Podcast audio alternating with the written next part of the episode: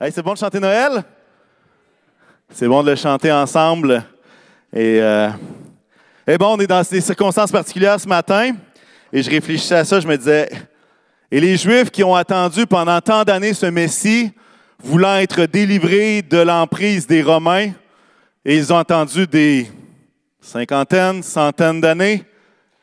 Et alors qu'on est dans cette période de l'avant, où est-ce qu'on espère, où est-ce qu'on attend, où on s'attend à la venue, ben, j'ai l'impression qu'on est un peu dans cette situation-là, qu'on est dans l'attente. On attend cette délivrance. On attend que des choses soient derrière nous. On attend que cette pandémie puisse enfin se calmer un jour. Et on peut peut-être comprendre un petit peu le, le désir des Juifs qui soupiraient après un Messie, qui soupiraient après cette délivrance-là. Et c'est ça, qu'ils l'ont entendu longtemps. Ils l'ont entendu longtemps, mais vous savez quoi? J'ai une bonne nouvelle pour vous. Quand Jésus est arrivé, il y avait des hommes et des femmes qui avaient un cœur prêt. Et là, je vais inviter les ados, sixième année à secondaire 5, de se rendre dans leurs locaux. Mais ils commencent à être habitués, c'est bon. Qu'est-ce que je disais? Ah oui! Je disais que le jour où Jésus est arrivé, il y avait des hommes et des femmes qui avaient un cœur qui était prêt à l'accueillir qui étaient prêts à l'accueillir. Et c'est un peu ça qu'on va découvrir dans le message de ce matin sur quelques personnages de la Nativité. Mais ils étaient prêts à accueillir Jésus. Et la question qu'on peut se poser, c'est comment ont-ils été prêts? Et moi, je crois qu'à quelque part, être prêt dans son cœur, c'est d'avoir une place pour. C'est de laisser une place pour accueillir cet enfant, accueillir quelque chose de nouveau. Et peut-être qu'en cette période où est-ce qu'on est un peu ébranlé par toutes les mesures, par tout ce qui se passe, mon point est de voir, est-ce que notre cœur est prêt? Est-ce qu'il y a une place dans notre cœur pour accueillir Jésus? Est-ce qu'il y a une place dans notre cœur pour célébrer Jésus? Est-ce qu'il y a une place dans nos cœurs pour accueillir avec joie la venue du Sauveur? Et parfois, nos pensées sont tellement, et là je vais utiliser le terme, obnibulées, dans le sens tellement envahies par tout ce qui se passe de négatif, qu'il n'y a pas de place. Il n'y a pas de place dans nos cœurs pour célébrer Christ le Seigneur. Et je veux nous encourager. Peut-être qu'il y a des mauvaises nouvelles. OK? Je suis avec vous. Moi aussi, je trouve que c'est des mauvaises nouvelles. Moi aussi, je n'aime pas ce qui se passe. Mais de la même façon, je veux laisser une place dans mon cœur. Je veux être prêt. Et à quelque part, j'aimerais ça qu'on puisse explorer certains personnages de la Nativité. En fait, pas tous, mais presque. Et le titre de mon message, s'intitule Surpris, mais prêt. Surpris, mais prêt. Et qu'est-ce que je veux dire par là? C'est qu'à quelque part, chacun d'entre eux, que ce soit en voyant un ange, que ce soit en voyant Jésus dans une crèche, dans un endroit qui n'était pas digne d'un roi, chacun a été étonné, surpris, pris de court. Mais ce qu'on va voir, c'est que chacun avait un cœur qui était prêt, un cœur qui était disponible, un cœur qui était prêt à, faire même quelque chose. Et à quelque part, j'aimerais qu'on puisse voir ce récit de la Nativité à travers ces lunettes-là. Surpris, mais prêt. Et peut-être que même ça pourra s'appliquer à nous, chers terriens, dans l'époque covidienne. Chrétiens qui disent que oui, même en étant chrétien, on peut être surpris par des choses qui se passent autour de nous, mais avec un cœur prêt avec un cœur qui est réceptif, un cœur qui a de la place. Et à quelque part, je vais commencer avec Marie, cette jeune femme, 16-17 ans selon les commentateurs. Et tout d'un coup, il se passe quelque chose qui la surprend. Et on le voit dans, dans Luc 1, verset 28, verset 35 et verset 38. Je passe certains détails, pas parce qu'ils ne sont pas importants, mais simplement pour aller à l'essentiel. Et je vous encourage à lire le récit de la Nativité chez vous là, dans sa splendeur et dans son entièreté. Alors, Luc 1, 28 va dire, L'ange entra chez elle, Marie, et dit, Je te salue, toi à qui une grâce a été faite, le Seigneur est avec toi, tu es bénie parmi les femmes. Verset 35. L'ange lui répondit, Le Saint-Esprit viendra sur toi, et la puissance du Très-Haut te couvrira de son ombre. C'est pourquoi le Saint-Enfant qui naîtra sera appelé Fils de Dieu. Et voici la réponse de Marie après ces informations qui l'ont effectivement surprise, elle va dire la chose suivante. Marie dit, Je suis la servante du Seigneur, que ta parole s'accomplisse pour moi. Et l'ange la quitta. Imaginez, un ange qui lui apparaît, c'est déjà pas mal. Non seulement ça, elle va être enceinte sans relation sexuelle. Problème, qu'est-ce qui se passe ici? Encore surprise. Et à quelque part, c'est une jeune femme dans un village qui, n'est, qui est inconnu. Jeune femme de 16-17 ans, pourquoi moi? Qu'est-ce qui se passe?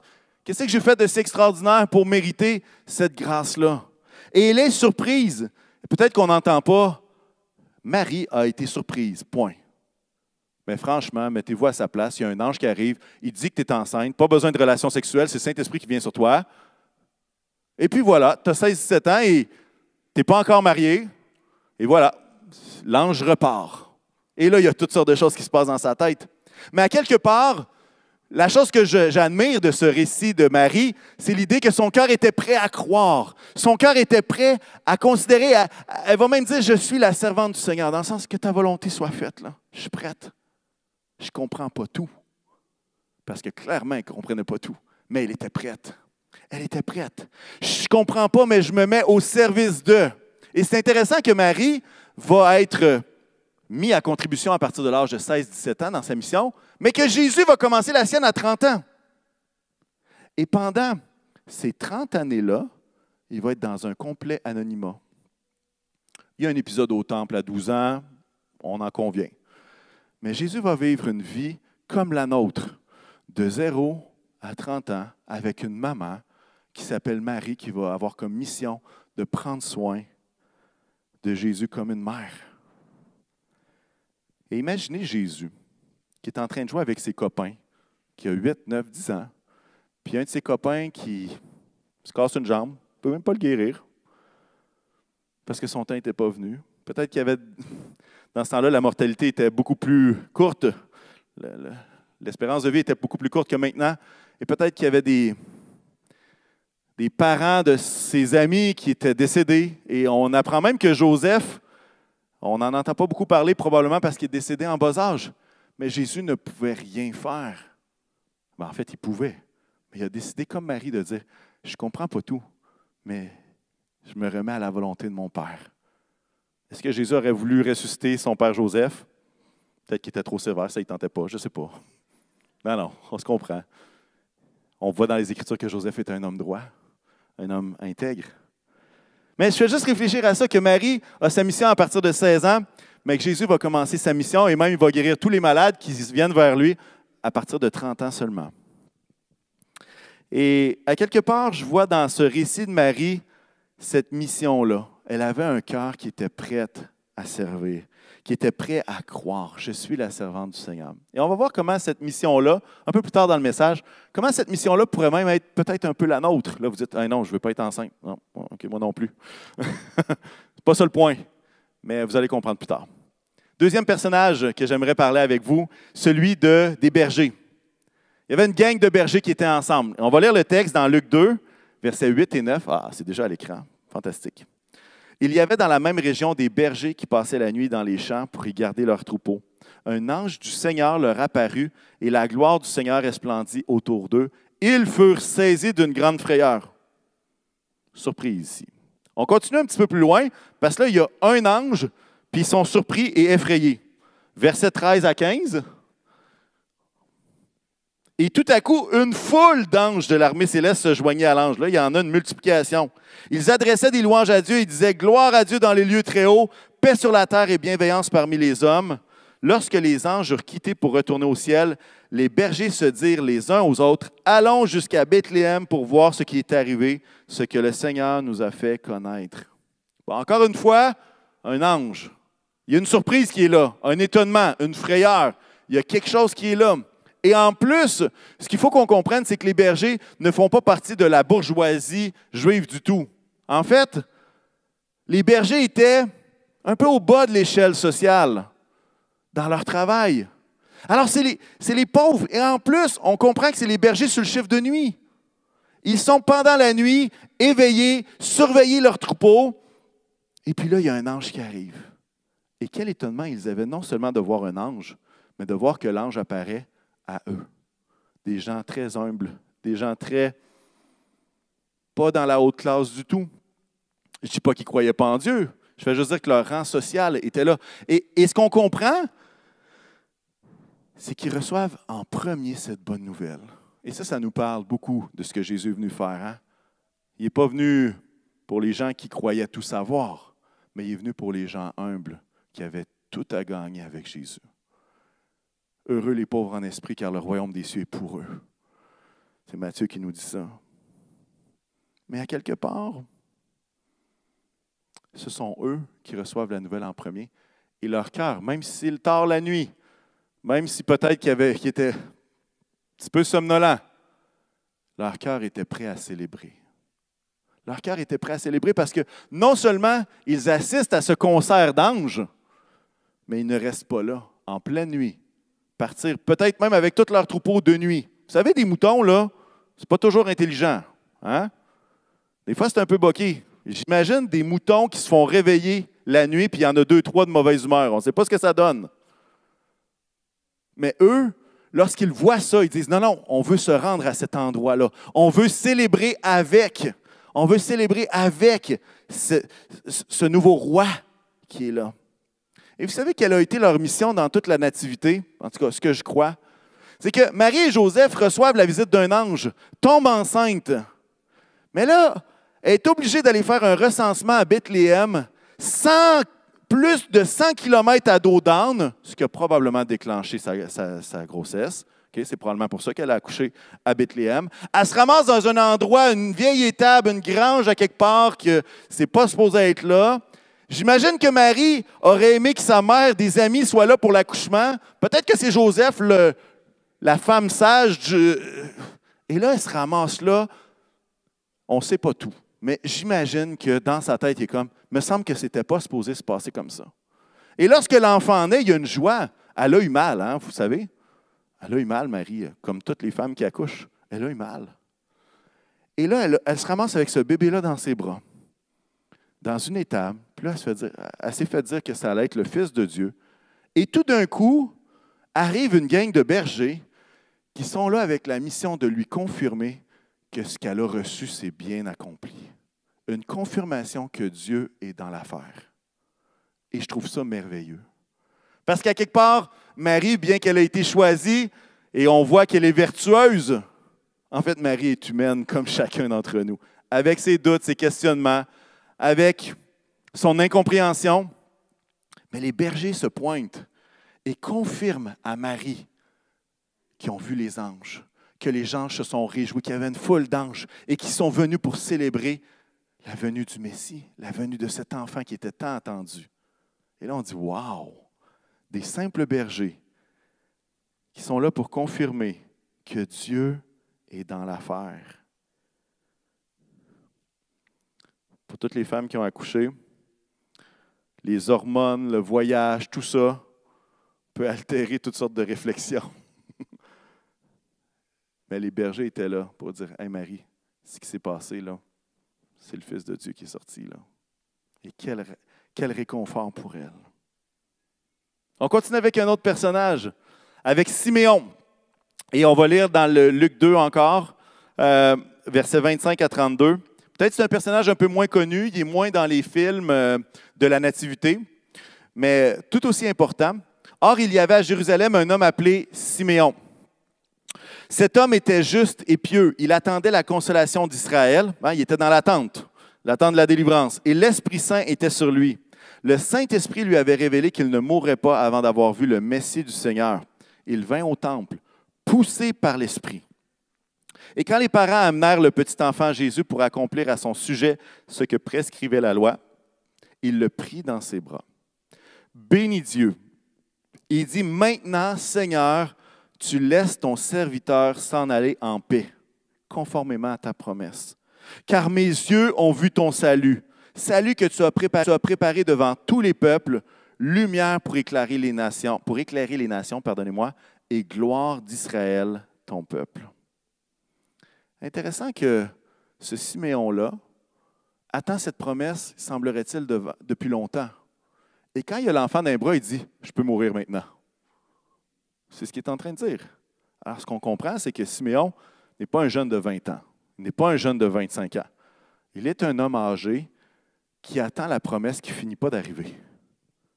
Parce que c'est facile pour nous quand on lit ça, on dit, ben c'est facile, il y a une promesse. Il y a le bébé d'un bras. Merci Seigneur. Mais ce qu'on comprend, c'est que Siméon est dans un âge avancé. Il a reçu cette promesse-là combien d'années auparavant? Dieu seul le sait. Il n'est pas écrit dans le texte. Mais il se retrouve en train d'attendre une promesse qui finit pas par arriver. Et à quelque part, je vois Siméon avec un cœur qui était prêt à attendre, prêt à attendre l'accomplissement de la promesse que le Saint-Esprit lui avait donnée. Et c'est beau parce que, en fait, c'est le Saint-Esprit qui le pousse, qui le pousse à aller au temple à l'heure exacte où Jésus va s'y présenter. Est-ce que ça vous est déjà arrivé que Dieu accomplisse une promesse, puis ça a pris du temps avant que ça arrive? Est-ce que ça vous est arrivé à ce moment-là d'être aussi surpris, comme si vous n'aviez pas eu la promesse tellement que ça fait longtemps que vous l'attendez? Et Siméon, même si cette promesse-là était là, il attendait et même a été surpris de cette, visite-là. Et c'est quand même surprenant. Ah, maintenant je peux partir. maintenant je peux m'en aller. J'ai vu ce que Dieu m'avait promis. Et à quelque part, la mission de Siméon dans tout ce récit de la Nativité a été d'avoir une parole prophétique pour, sur Jésus pour ses parents. Alors Dieu utilise Siméon pour encore une fois parler à ses parents. Et à, ce temple-là, au même moment, il y a une autre femme qui est là. Et si vous avez déjà lu l'Évangile d'Actes, je vous, encourage à remarquer la chose suivante. Quand un homme fait quelque chose de bien, Luc va toujours mettre une femme qui fait quasiment mieux, souvent mieux. Et, Luc est intentionnel là-dessus, vous remarquerez. Et Siméon, je ne dis pas qu'il est imparfait, mais voyez le contraste avec Anne. Et voici qu'est-ce que ça dit dans Luc 2, versets 36 à 38. Il y avait aussi une prophétesse, Anne, fille de Phanuel de la tribu d'Asser. Elle était d'un âge très avancé, un peu comme Siméon. Elle n'avait vécu que sept ans avec son mari après son mariage. Restée veuve et âgée de 84 ans, elle ne quittait pas le temple. Elle servait Dieu nuit et jour dans le jeûne et dans la prière. Arrivée elle aussi à la même heure, est arrivée en même temps que Siméon. Elle disait publiquement sa reconnaissance envers Dieu et parlait de Jésus à tous ceux qui attendaient la délivrance à Jérusalem.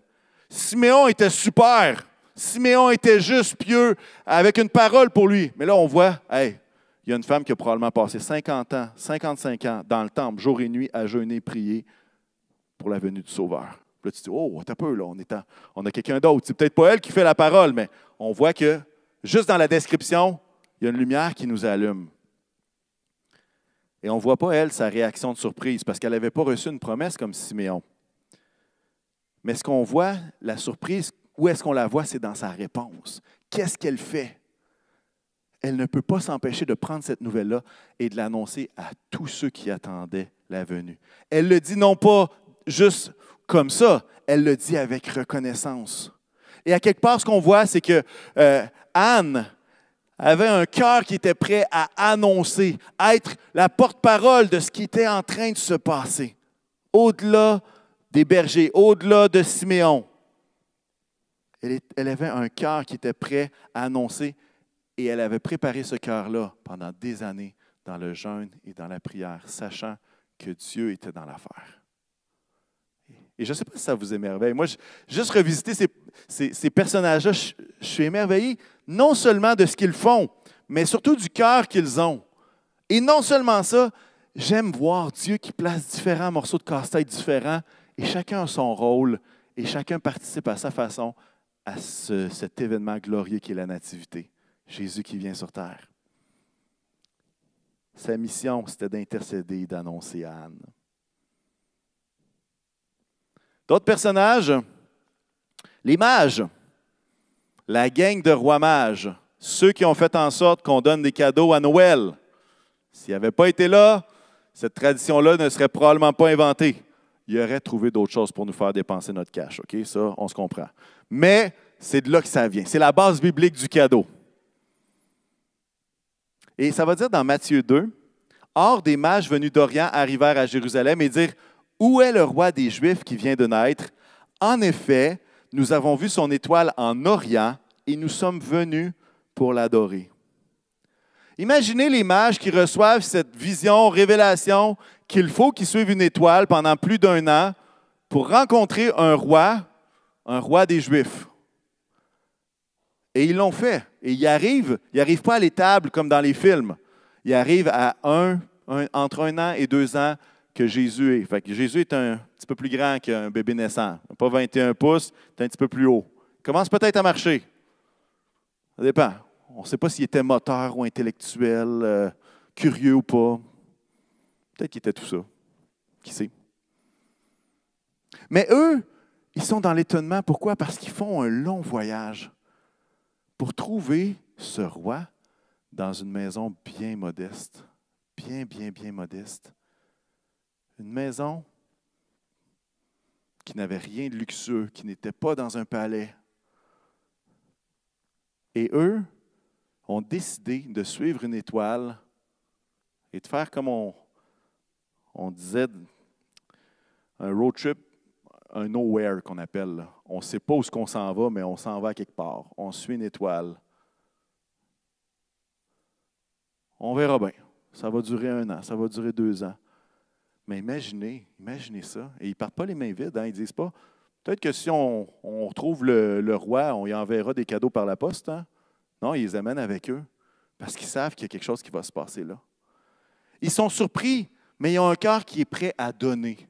Ils voulaient donner, que ce soit l'hommage à ce roi-là, que ce soit même les cadeaux qu'ils avaient préparés pour ce roi.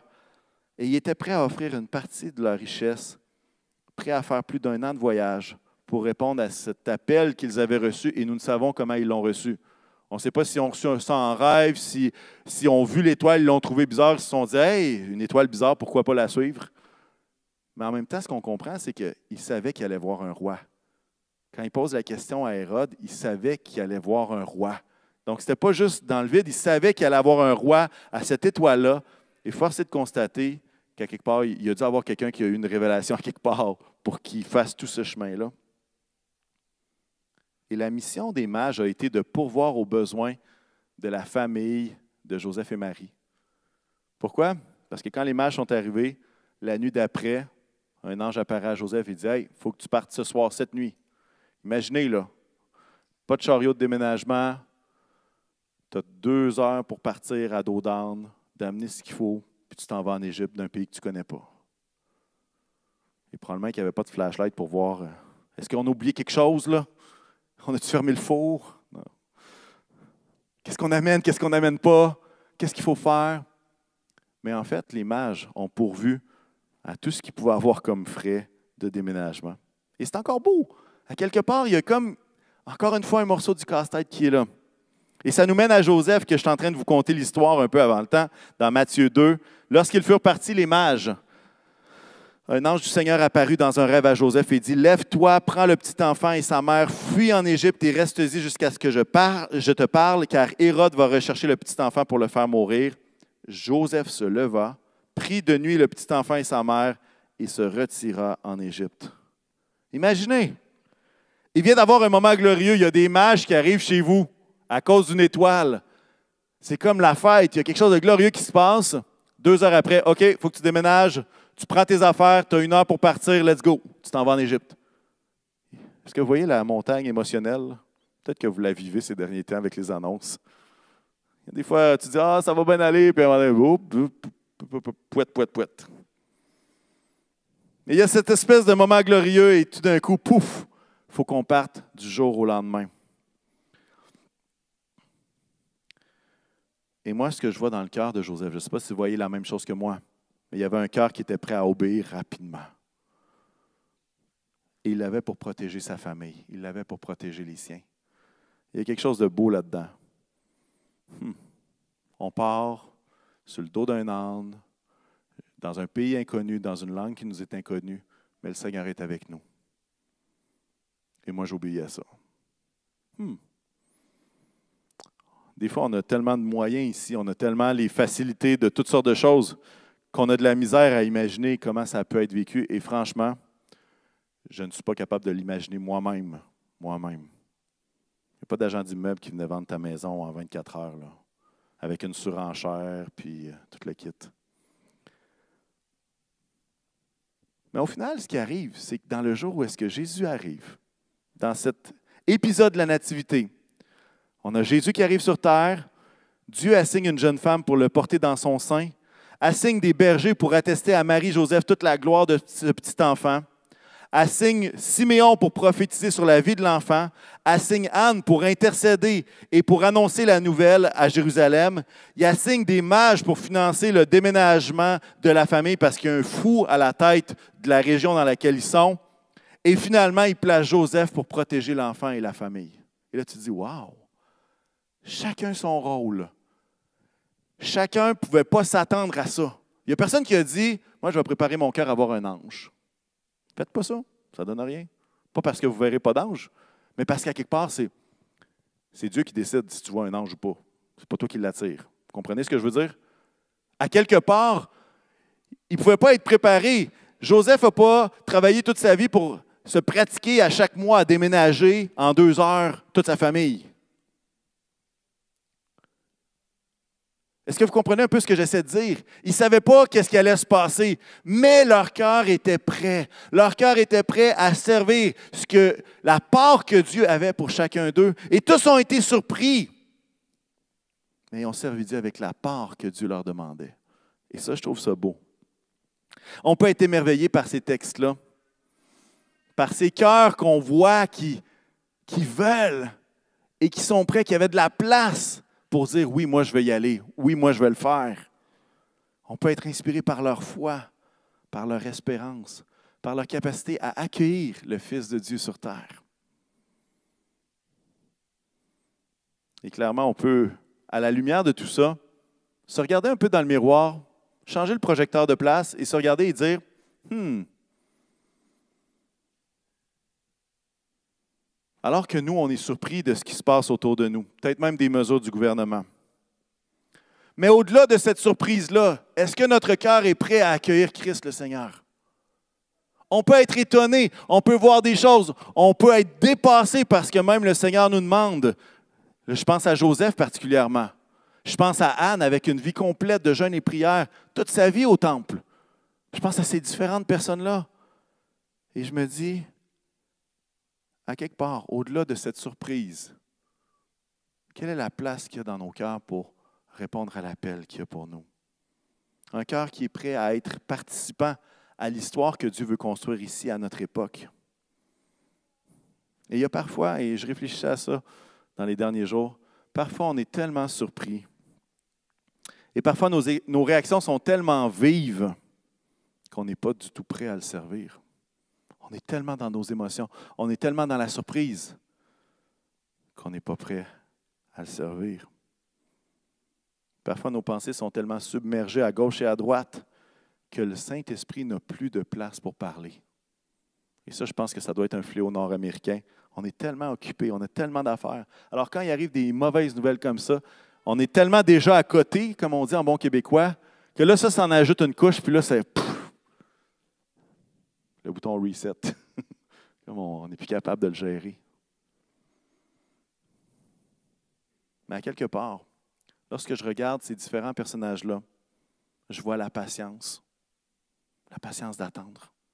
Je vois l'intégrité, je vois le don de soi, je vois les sacrifices que certains ont dû faire, je vois la foi, je vois l'écoute du Saint-Esprit dans ces personnes de la Nativité.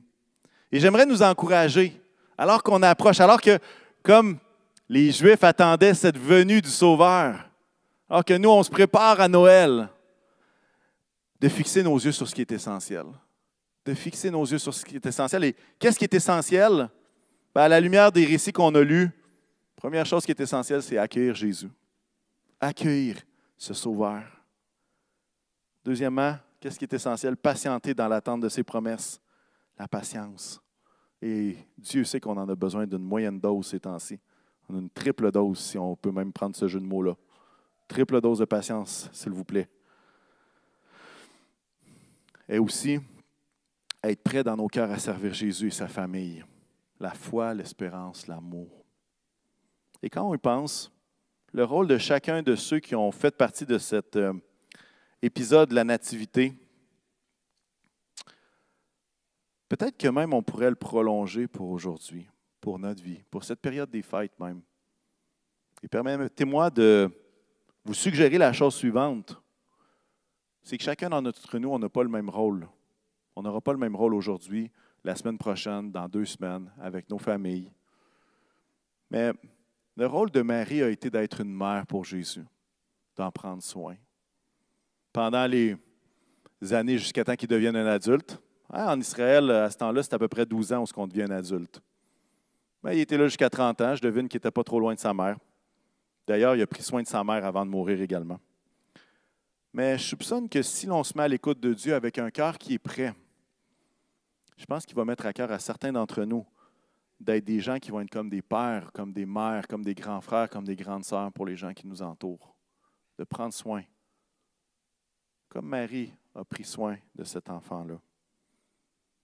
Hmm. Le rôle des bergers a été de confirmer à Marie et Joseph que Dieu était dans l'affaire que Dieu était vraiment présent, que c'est Dieu qui avait non pas juste initié le plan, mais qui l'avait mené jusqu'à perfection, qui l'avait accompli jusqu'à ce moment-là.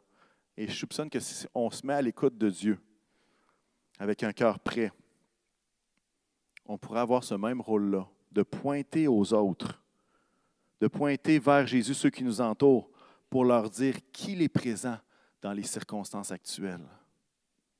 Je pense que ça, c'est quelque chose de très, très important dans la période qu'on vit présentement. Les gens ont besoin de savoir que ce n'est pas juste noir ce qui se passe. Dieu est présent au travers des circonstances. Et Dieu va nous conduire individuellement, comme famille, comme Église, à travers ces circonstances-là. Est-ce que je dis que tout est beau, parfait dans le meilleur des mondes?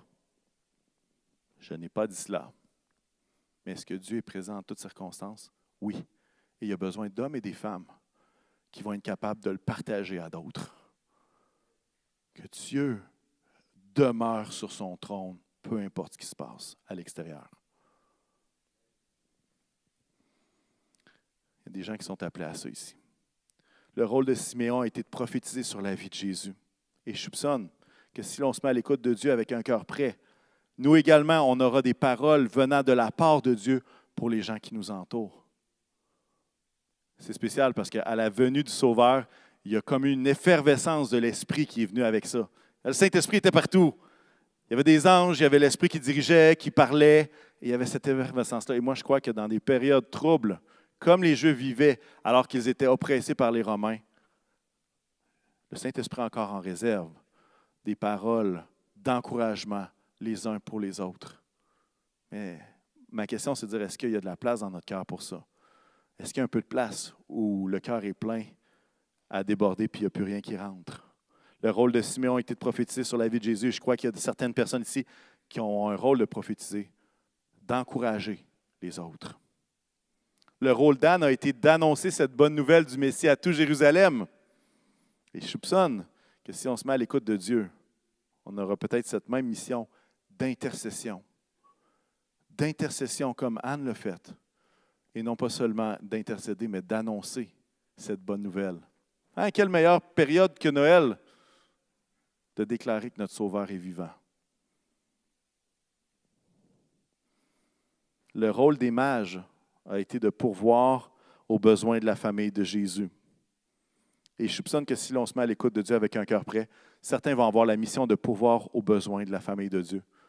Et je le vois dans différentes situations autour de moi et je bénis le Seigneur pour ça que Dieu appointe encore des gens pour pourvoir aux besoins des frères et sœurs de la famille de Dieu.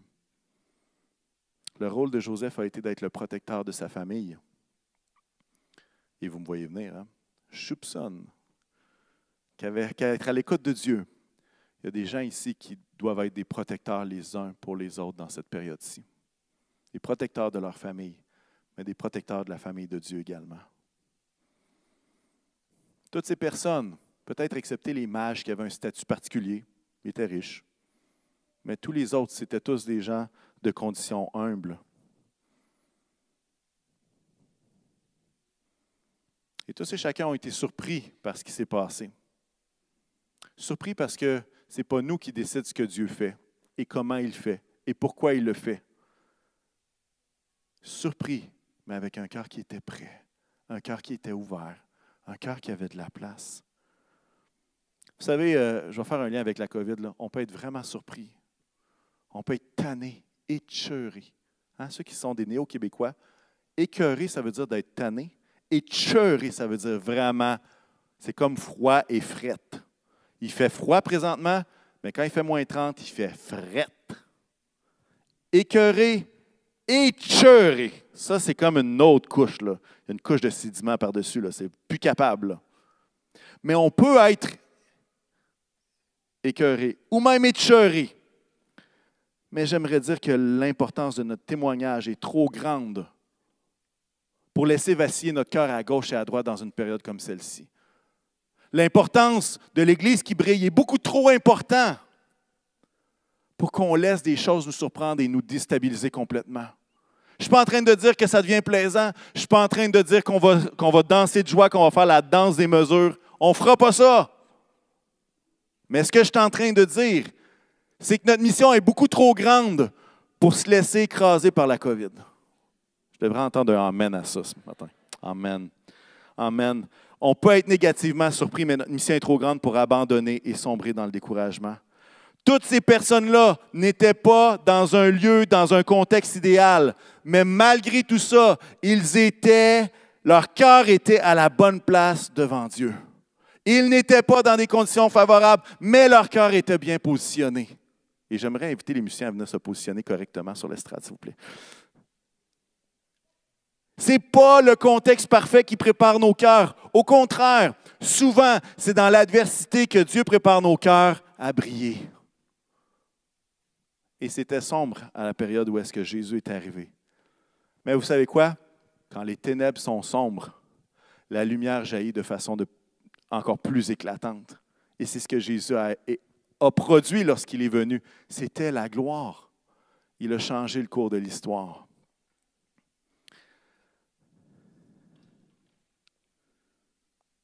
J'aimerais qu'on puisse prier ensemble. Et on va rester assis. Et j'avais préparé toute l'estrade pour faire un appel même. En tout cas, on va se garder une petite chaîne, OK? On va se garder une petite chaîne. Mais j'aimerais ça qu'on puisse prier pour préparer nos cœurs. On a besoin que nos cœurs demeurent prêts à le servir. Demeurent prêts à rester attachés à lui.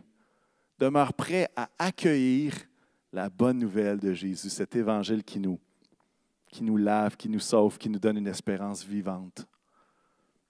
J'aimerais ça qu'on puisse prier également contre le découragement. Et alors que je le prêche, je me parle à moi-même également. Je ne le prêche pas du genre, voyons donc, pourquoi est-ce qu'on pourrait être découragé? C'est justement, on le prêche parce que ça arrive d'être découragé. Ça arrive. J'aimerais ça qu'on puisse prier particulièrement pour que chacun puisse être disponible pour être à l'écoute de l'Esprit dans une période comme celle-ci. Qu'est-ce que vous en pensez? Ça fait du sens? Est-ce qu'on peut prier ensemble? Et si euh, ce message-là vous rejoint et que vous avez besoin d'une de ces choses-là, je vous encourage juste à mettre votre main sur votre cœur, juste pour dire au Seigneur, regarde là, j'ai besoin moi aussi. Seigneur Jésus, merci pour ta parole. On veut te remercier, Seigneur, que tu utilises des gens de tous horizons pour accomplir ton dessein, ce dessein merveilleux de la nativité. Merci Seigneur d'être avec nous.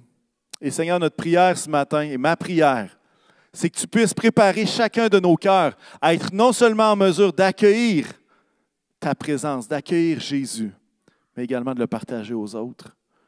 Aide-nous, Seigneur, à ce que ces pensées qui peuvent nous submerger ne nous empêchent jamais de garder de la place pour toi, pour la voix de ton esprit, pour la voix de ton amour dans nos vies.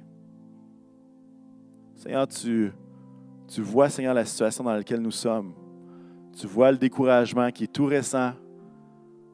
Tu vois toutes ces choses. Mais Seigneur éternel, aide-nous aujourd'hui. Aide-nous demain. Aide-nous dans les prochains mois à te laisser la place qui te revient dans nos vies. Lorsque les bergers ont vu ces anges-là, leur cœur était tout entier il n'y avait rien d'autre qui était aussi important que d'aller te voir. Lorsque les mages ont reçu cette vision, il n'y avait rien de plus important que de faire ce voyage. Lorsque Marie a reçu cette nouvelle, il n'y avait rien de plus important qu'être la servante du Seigneur. Lorsque Anne a reçu cet appel d'intercession, il n'y avait rien de plus important que ce que tu lui demandais. Lorsque Siméon a été poussé par l'Esprit au temple, il n'y avait rien de plus important. Aucun ragoût qui mijote était aussi important que d'être au temple pour être disponible pour toi. Et Seigneur, c'est ce qu'on veut. On veut avoir de la place dans nos cœurs, dans nos vies, afin d'être capable de répondre aujourd'hui, demain, dans les prochains mois. Seigneur, on te remercie parce que cet espoir-là qu'il y a dans ce Jésus qui était pleinement homme et pleinement Dieu, qui est venu pour réconcilier le ciel et la terre, ce même espoir habite en chacun de nous qui croyons en toi. Et Seigneur, je veux te prier que cet espoir-là puisse renaître, Seigneur, dans nos cœurs. Alors que le découragement peut être là, alors que les nouvelles s'accumulent, Seigneur, que ton espoir dans nos vies soit plus grande. Que ton espoir soit plus grand que nos inquiétudes et nos découragements. Je te le demande dans le puissant nom de Jésus. Et tous ceux qui veulent vivre ça disent un grand Amen. Amen. Alors, quel est votre rôle pendant le temps des fêtes? Peut-être d'être une mère, un père spirituel pour des gens autour de vous. Peut-être que c'est pointer vers Jésus pour des gens qui sont dans des circonstances difficiles. Peut-être que c'est d'annoncer une parole de la part du Seigneur à une personne. Peut-être que c'est d'annoncer la bonne nouvelle à d'autres. Peut-être que c'est de pourvoir aux besoins de famille. Peut-être que c'est d'agir comme un protecteur. J'aimerais vous lire un texte qui n'est pas à l'écran. Je lis sur mon sel. Psaume 112. Il est bon que l'homme fasse grâce et qu'il prête, qu'il règle ses affaires conformément au droit, car il ne sera jamais ébranlé et on se souviendra toujours du juste. Verset 7. Il ne redoute pas les mauvaises nouvelles. Son cœur est ferme, plein de confiance dans l'Éternel. Son cœur est affermi, il n'éprouve aucune crainte, au point qu'il regarde ses adversaires en face. Il distribue ses bienfaits, il donne aux pauvres. Sa justice subsiste à toujours. Il relève la tête avec gloire. Amen. Amen.